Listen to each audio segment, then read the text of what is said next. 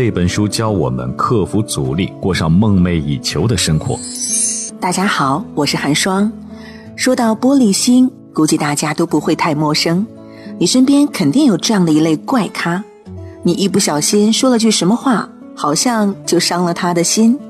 聚会时候一有陌生人，他们就各种不自在，基本就是个摆设。还有，他们总是很自卑，一遇到困难就打退堂鼓。说好的追求梦想呢，永远停留在起跑线上。怎么样？你有没有在点头？或者你自己本身就有一颗玻璃心呢？说实话，一个拥有一颗玻璃心的人是很难跳出一事无成的怪圈的。那么今天给大家带来的就是心理学家艾米莫林的《告别玻璃心的十三件事》。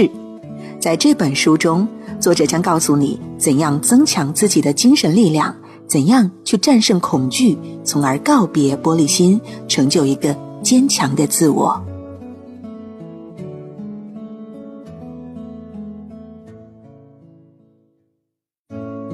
不要在无法掌握的事情中浪费时间，学会控制自己。本书作者说，生活中的不幸我们无法逃避，但是可以改变对他的态度。举个不恰当的狗血例子：假如某一天你一不小心被车撞了下，被送进了医院，伤势很严重，这时候如果你一味的自怨自艾、自我怜悯，事情只会变得更糟糕。因为这种负面情绪对你的病情一点好处都没有，反而对康复不利。但是，如果你平复平复情绪，想着反正车祸已经发生了，自己也已经躺在医院了，那就认真的完成治疗吧。这样一来，病情或许能够尽快的得到恢复。除了自我怜悯阻止你向前的因素，还有一个就是你妄想掌控一切。一旦事情超出了你的掌控范围，你就会变得非常焦虑。举个例子，詹姆斯离婚后，他的前妻试图通过昂贵礼物来收买女儿的心，这让他非常紧张，似乎自己在失去婚姻的同时，也在失去女儿的爱。但是他既没有花更多的时间去陪伴女儿，也没有向女儿表达自己的父爱。反而是费尽心力阻止前妻，并限制女儿与前妻的接触，结果可想而知，父女俩的关系很快就闹崩了。车祸也好，离婚也罢，问题的关键在于失去了你自认为应得的东西后，如果你不停的抱怨，无疑是在浪费精力。老天爷并不亏欠谁，但如果你非要这么想，你只能得到仇恨和痛苦。如果这种事情发生在职场上呢？这种情绪会让你逐渐丧失工作的动力，影响你的表现，甚至开启了恶性循环的模式。你看啊，工作上不如意，加薪升职自然是没有指望。那不能加薪升职，你是不是就会更加的气愤？情绪这么坏，你是不是表现的越不尽如意呢？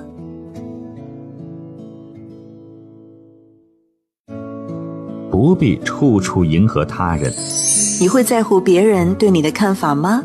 你可能说了，那当然了，在职场当中混，多少也要注意一下上司对自己的看法吧。这么说是没错，但要是太过在意，甚至是让别人来定义你的自我价值，那就不好了。如果让别人的意志凌驾于自己身上，你就很容易受到别人的支配。说白了，就是失去自我。要理解这个道理，可以回想一下我们小时候的情景。小时候，你妈可能会说：“好女孩是不会穿着漂亮的裙子爬上爬下的。”嗯，当你想做个好女孩时，你是不是就会想起你妈的话，真的不去爬上爬下了呢？相反，一个内心强大的成年人就会善于控制自己的情绪和行为，不会让他人影响自己。其实要做到这点也不难，关键就在于不要试图去取悦和迎合他人。比如说，如果发现周围的人不开心，你需要做的是深吸一口气，告诉自己，你没有责任去让他高兴，你也用不着担心他会因为你没有即刻去安慰他而对你怀恨在心。请记住，把自己照顾好，并不等同于自私。圣经里也没有说要把他人排在第一，他说的是，请像对待自己一样善待你的邻居。再说一次，请照顾好自己的感受。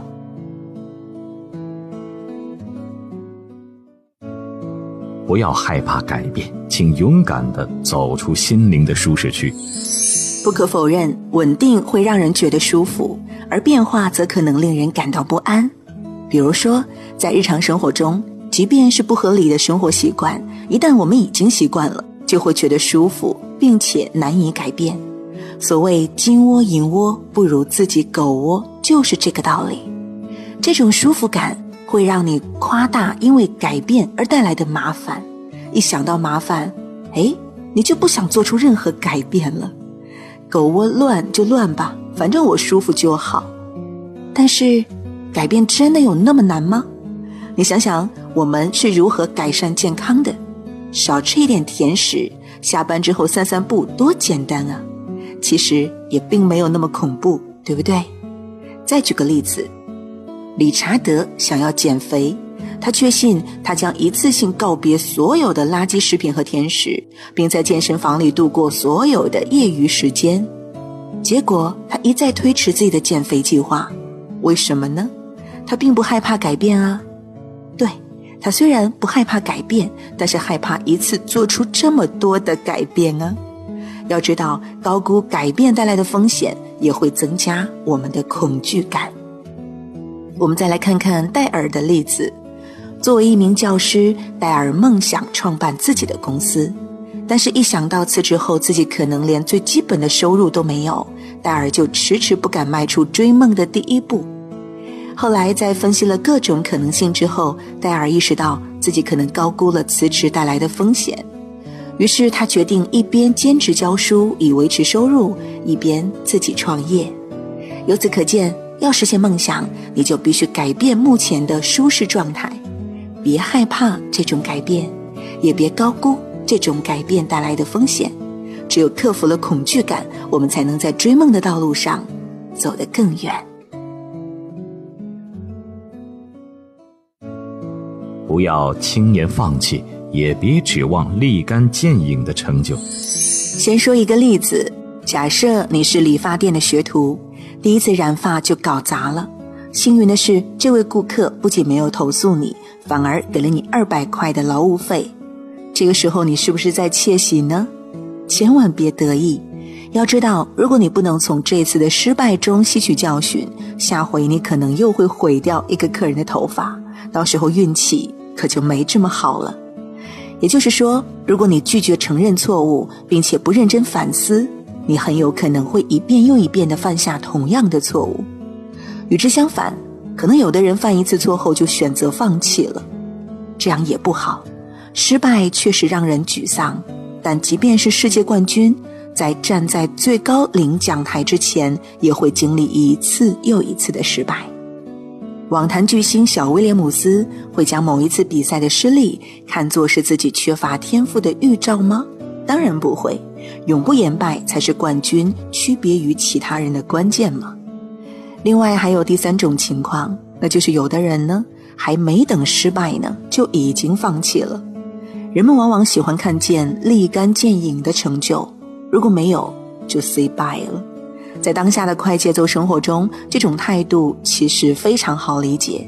想想那些妄想一夜成名的故事就好了。当代社会总是鼓励人们寻求及时的满足和成就，但是要真的去实现目标，你还是需要从长计议，需要合理的利用时间和精力，不然只会精疲力尽。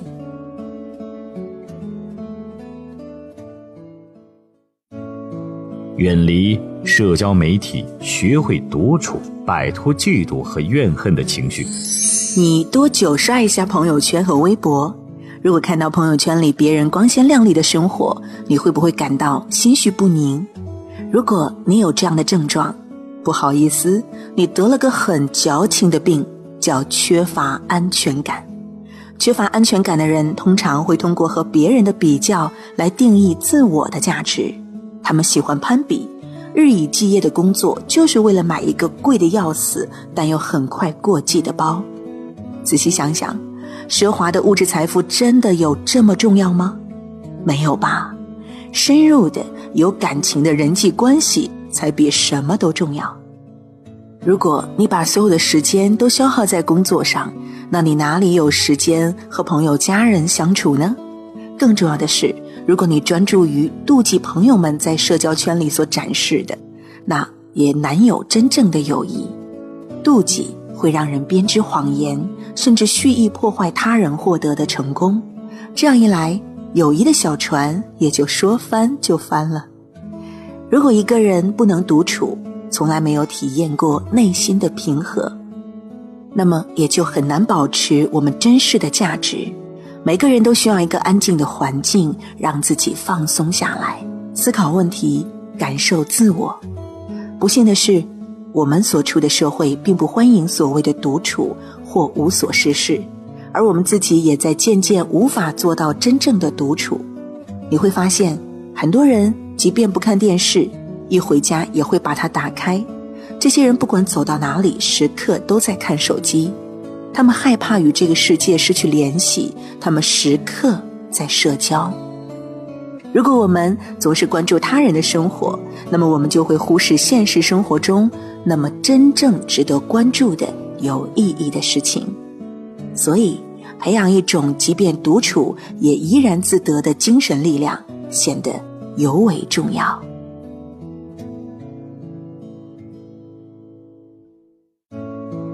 学习负面情绪的管理，让内心变得强大。不同于传统的智慧，精神力量并不是要掩盖情绪，而是需要你能够驾驭内心的力量，去对付痛苦和疲惫。更重要的是，你完全可以通过自我训练达到这一点。首先，你需要近距离正视自己的行为，分清每一个对目标不利的坏习惯。想一想，内心强大的人不会做什么，在自己的身上找找他们的踪影，一个一个的消灭他们，变成更加强大的自己。其次，你需要训练自己去转化自己的负面情绪，例如我们在前面讲到的妒忌心理。当发现你自己在跟别人做比较，渴望得到朋友所拥有的东西时，冷静下来想一想，提醒自己。不能这样来衡量自己的价值。你有自己的才能、天赋和经验。与此同时，你应该把你的目标和价值列成一张表，为自己定义一下成功的含义。这样一来，当你再次妒忌别人的生活时，就提醒自己，其实自己也拥有一个不一样的独特人生。最后，别纠缠于过去。很多人任由他们的过去破坏当下的生活，否认一切，但实际上拒绝纠缠于过去，恰恰表明你平和地接受了它，你从中学到了经验教训，并已经开始生活在当下。好了，路上读书十五分钟一本书，今天的节目就到这儿了。告别玻璃心的十三件事，你想到要安利给谁了吗？